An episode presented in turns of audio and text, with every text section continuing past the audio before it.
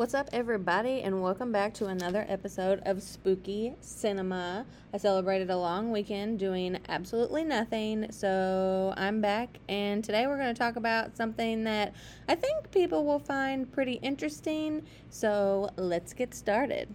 So today we're going to talk about Scream 3 because I watched it yesterday, and of course, I'm telling Eric all of these facts, and he's like, I already know this. You talk about it all the time.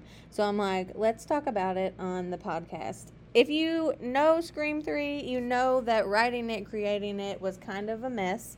They had a bunch of different stuff going on all the time. Um, at first, Matthew Lillard claimed that he had been contracted to come back as Stu, apparently surviving his death in the original Scream, saying that he was orchestrating new Ghostface attacks from prison on high school students and targeting Sidney. But then Columbine happened and they scrapped that because they were like, we don't want anything to do with a high school setting. We don't want anything to do that is remotely close to the tragedies that just happened. So we're not going to do that. But also, they were going to have two killers. And if you watch the movie, you can tell at some points when this was happening. And of course, we'll get into that later. But they were going to have two killers with Roman. Angelina Tyler played by Emily Mortimer, she was supposed to be the second killer. Um, she was also the one that was playing Sidney in the Stab movie, but they um, also changed that because of the Columbine shooting. So, not to have two killers working together, just like the real killers of the tragedy of Columbine.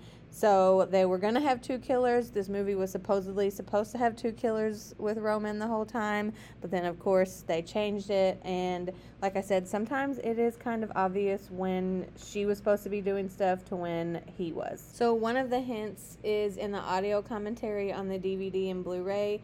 Um, when she is in the bathroom, Angelina is in the bathroom and she's putting on the ghost face costume, and Sidney's like, "What are you doing?" And she, Angelina's like, "Oh, I was just stealing some props because if the movie's not going to happen, I want to have some of those." That was supposedly supposed to be her changing into her ghost face outfit and being caught, not just her um, stealing some stuff from the set. She is also mysteriously absent, even though she died on screen. And they were saying that um, in the there's like a booklet, right, that they released, like so and so's dead, so and so's alive, whatever. Hers isn't listed as died. It's just her name's not on there. And they were like, it's either a genuine mistake or proof that she faked her death. Um, because supposedly when sh- she dies on screen, that was supposed to be a fake death, like Roman's fake death earlier in the movie. And when Roman faked his death, um, apparently that has been singled out for criticism. It's like a big thing. People are like, there's no way he could have done that by himself. Um, they said that the fact that he's the only killer makes it seem far fetched because nobody could have helped him stage it because it was pretty elaborate. He's like in a coffin with a knife on him, there's blood everywhere. His. Um, pulse is like slowed down, so they think that um, that was another way that Angelina was supposed to be like helping him, so it looks like he's dead, so they didn't know he was the killer. Wes Craven did say that there are ways to slow down your pulse and realize without causing death, but it's never explained in the film, and people are like, we don't like that we know that he was supposed to have an accomplice. So if you pay attention to Angelina during the wrap party, the Stab 3 wrap party, you can see that she's acting weird. Um, she comes and goes whenever she pleases. Um, she was also supposedly the one, which I noticed it when we were watching Scream 3 yesterday, when um, they turn on the gas that caused the explosion at Jennifer's house. She doesn't roll down the hill with them. She is nowhere to be found. So she's the one that turned on the gas um, while Ro- Roman was off killing Stone, the bodyguard. Um, that's why she wandered away and wa- she walked down safely. She's like, "Where is what happened? Where is everybody?" And they're like, "Um, how did you get over here? Why aren't you like hysteric that Tom just died? Like you're acting really calm." And they were just kind of like what are you doing and that was another way that she was supposedly ghostface because she would have done that to kill Tom in Jennifer's house while Roman was off doing something else. Um, it also says that there, the way that it shot, Roman, if he would have done all this by himself, he would basically having to be like a time traveler because how the heck would he get from this place to this place really quickly? He's all over here and over here at the same time. Like you definitely tell that he had some help.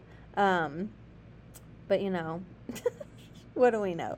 So another one of the big ones is on the Stab 3 set when Sidney is being chased by Ghostface. Um, it's another way to show that there should have been two killers and there were two killers.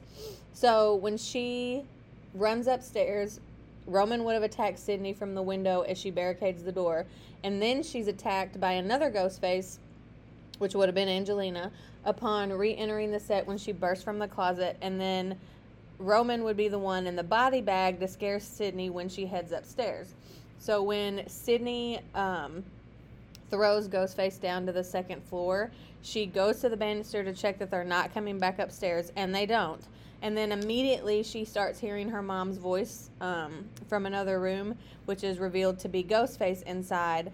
But there's no way that that Ghostface would have been able to get up to the set that quickly or without being seen because she was watching the only way that they could have gotten up there. Now, there is, of course, ways that they probably could have climbed up there or whatever, but that was just another way of them having two ghost faces, but ultimately turning out only to be Roman.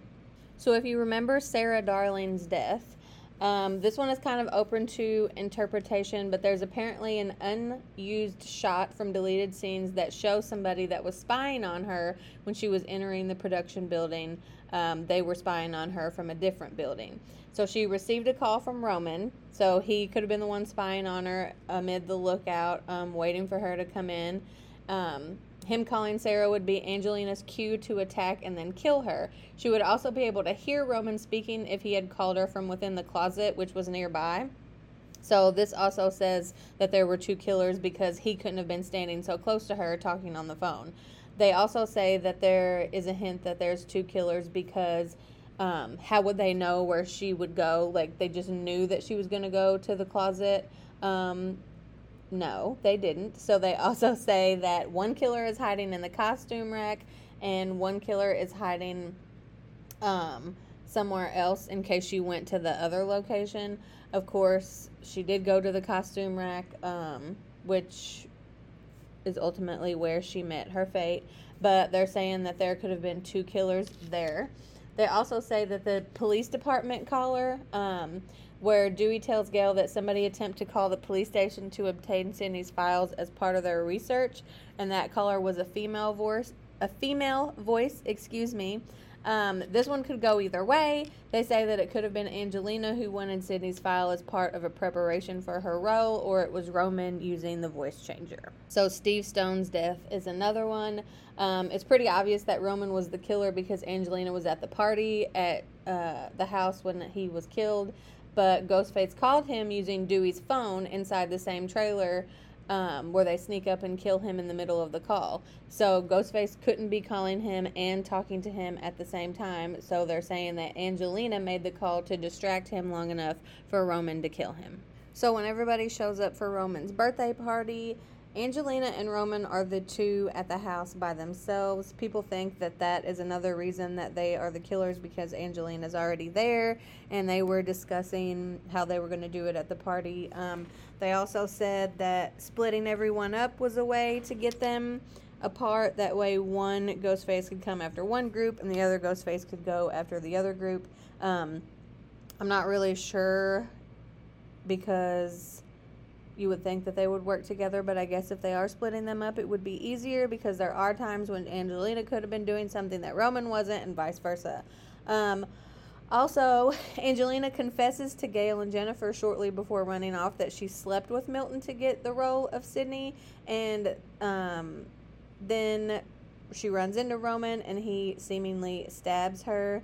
Um, but if she was actually Roman's accomplice, then she wouldn't need help to get the role of Sidney because he would have just cast her because it's his film. Um, so that is another way where people think maybe they tried to slip that in there to say like oh she's not the killer after everything happened and everything changed. But they also say that when roman kills her as ghostface right then that that was a way to fake her death so she could come back. So who really knows what that scene was supposed to be? Um, I guess Wes Craven would be the only one that knows because none of us have a freaking clue. But I guess the biggest kicker saying that Angelina was the second killer originally is that Wes Craven said it himself. Kind of hard to deny that straight logic of Wes Craven saying, hey, this is what we were going to do. Unfortunately, we had to change it because of these super unfortunate events that have happened at Columbine, and they didn't want to hurt anybody, step on any toes, make it seem like they were pulling from that tragedy because they 100% were not and they wanted to make it make it known that they weren't trying to pull from real life tragedies to make this movie. I mean, I hate that Neve Campbell was only in this movie for a short amount of time, but she was only on set for just 20 days because she was also filming something else at the time. Um, and much respect to you, girl, for doing two things at once. But also, we miss you when you're not in Scream. So, also because of Columbine, um, the producers at one point uh, the, said the studio attempted to demand that no blood be seen in the film at all. Um, you can hardly ever see the stab wounds and the heaviest gore, gory scenes. Um, you don't see actually happen. You just see the aftermath. Um, also, no teenagers were killed in this movie because of the massacre, and they wanted to shy away from that as much as possible. There was also another opening that was going to be happening. Apparently, this movie was going to revolve around like fans that were stalking Sidney or fans that were trying to prank Sidney. It was really weird, and apparently, at the beginning, she was going to like be pranked by some fans and actually end up shooting one or maybe more of them. Um, I'm really glad that they didn't do that. You can definitely look that theory up. It's really weird. Um, it would have been strange for them to do, I think. So I'm kind of glad that they didn't go that route because I don't even know how I would have taken that knowing that Sidney accidentally killed a fan because they were pranking her as Ghostface. I think that's just strange. it's not for me.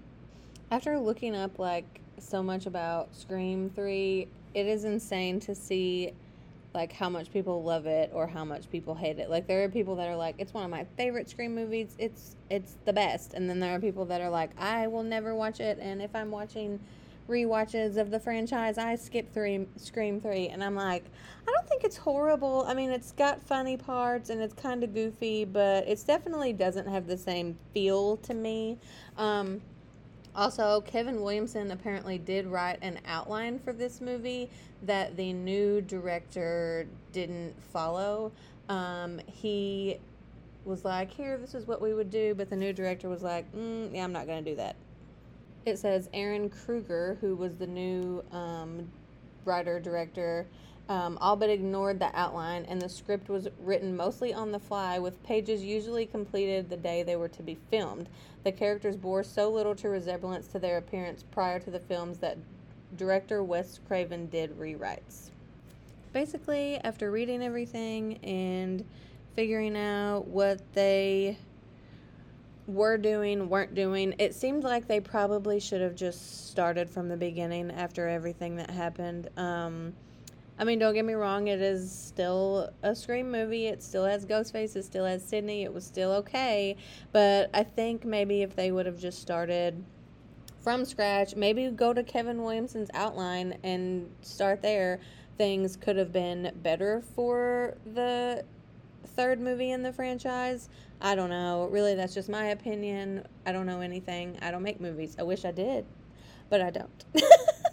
but yeah, after watching Scream 3 last night, I thought I would make just a short little episode and tell you some Scream 3 facts, maybe get you interested. You can look up some more. There's all kinds of information about Scream 3, why it is the way it is, why things changed. Just absolutely a mess sometimes. but what can you do? So um, I'll be back shortly with another episode. Um, so make sure to subscribe, and we will see what the future brings in the next episode. Probably won't talk about a Scream movie because this will be the second time I've talked about Scream, but I love Scream, okay? I love it. So, you know, if you hear about Scream a lot, that's just the way it is here at Spooky Cinema. So stay spooky and see ya.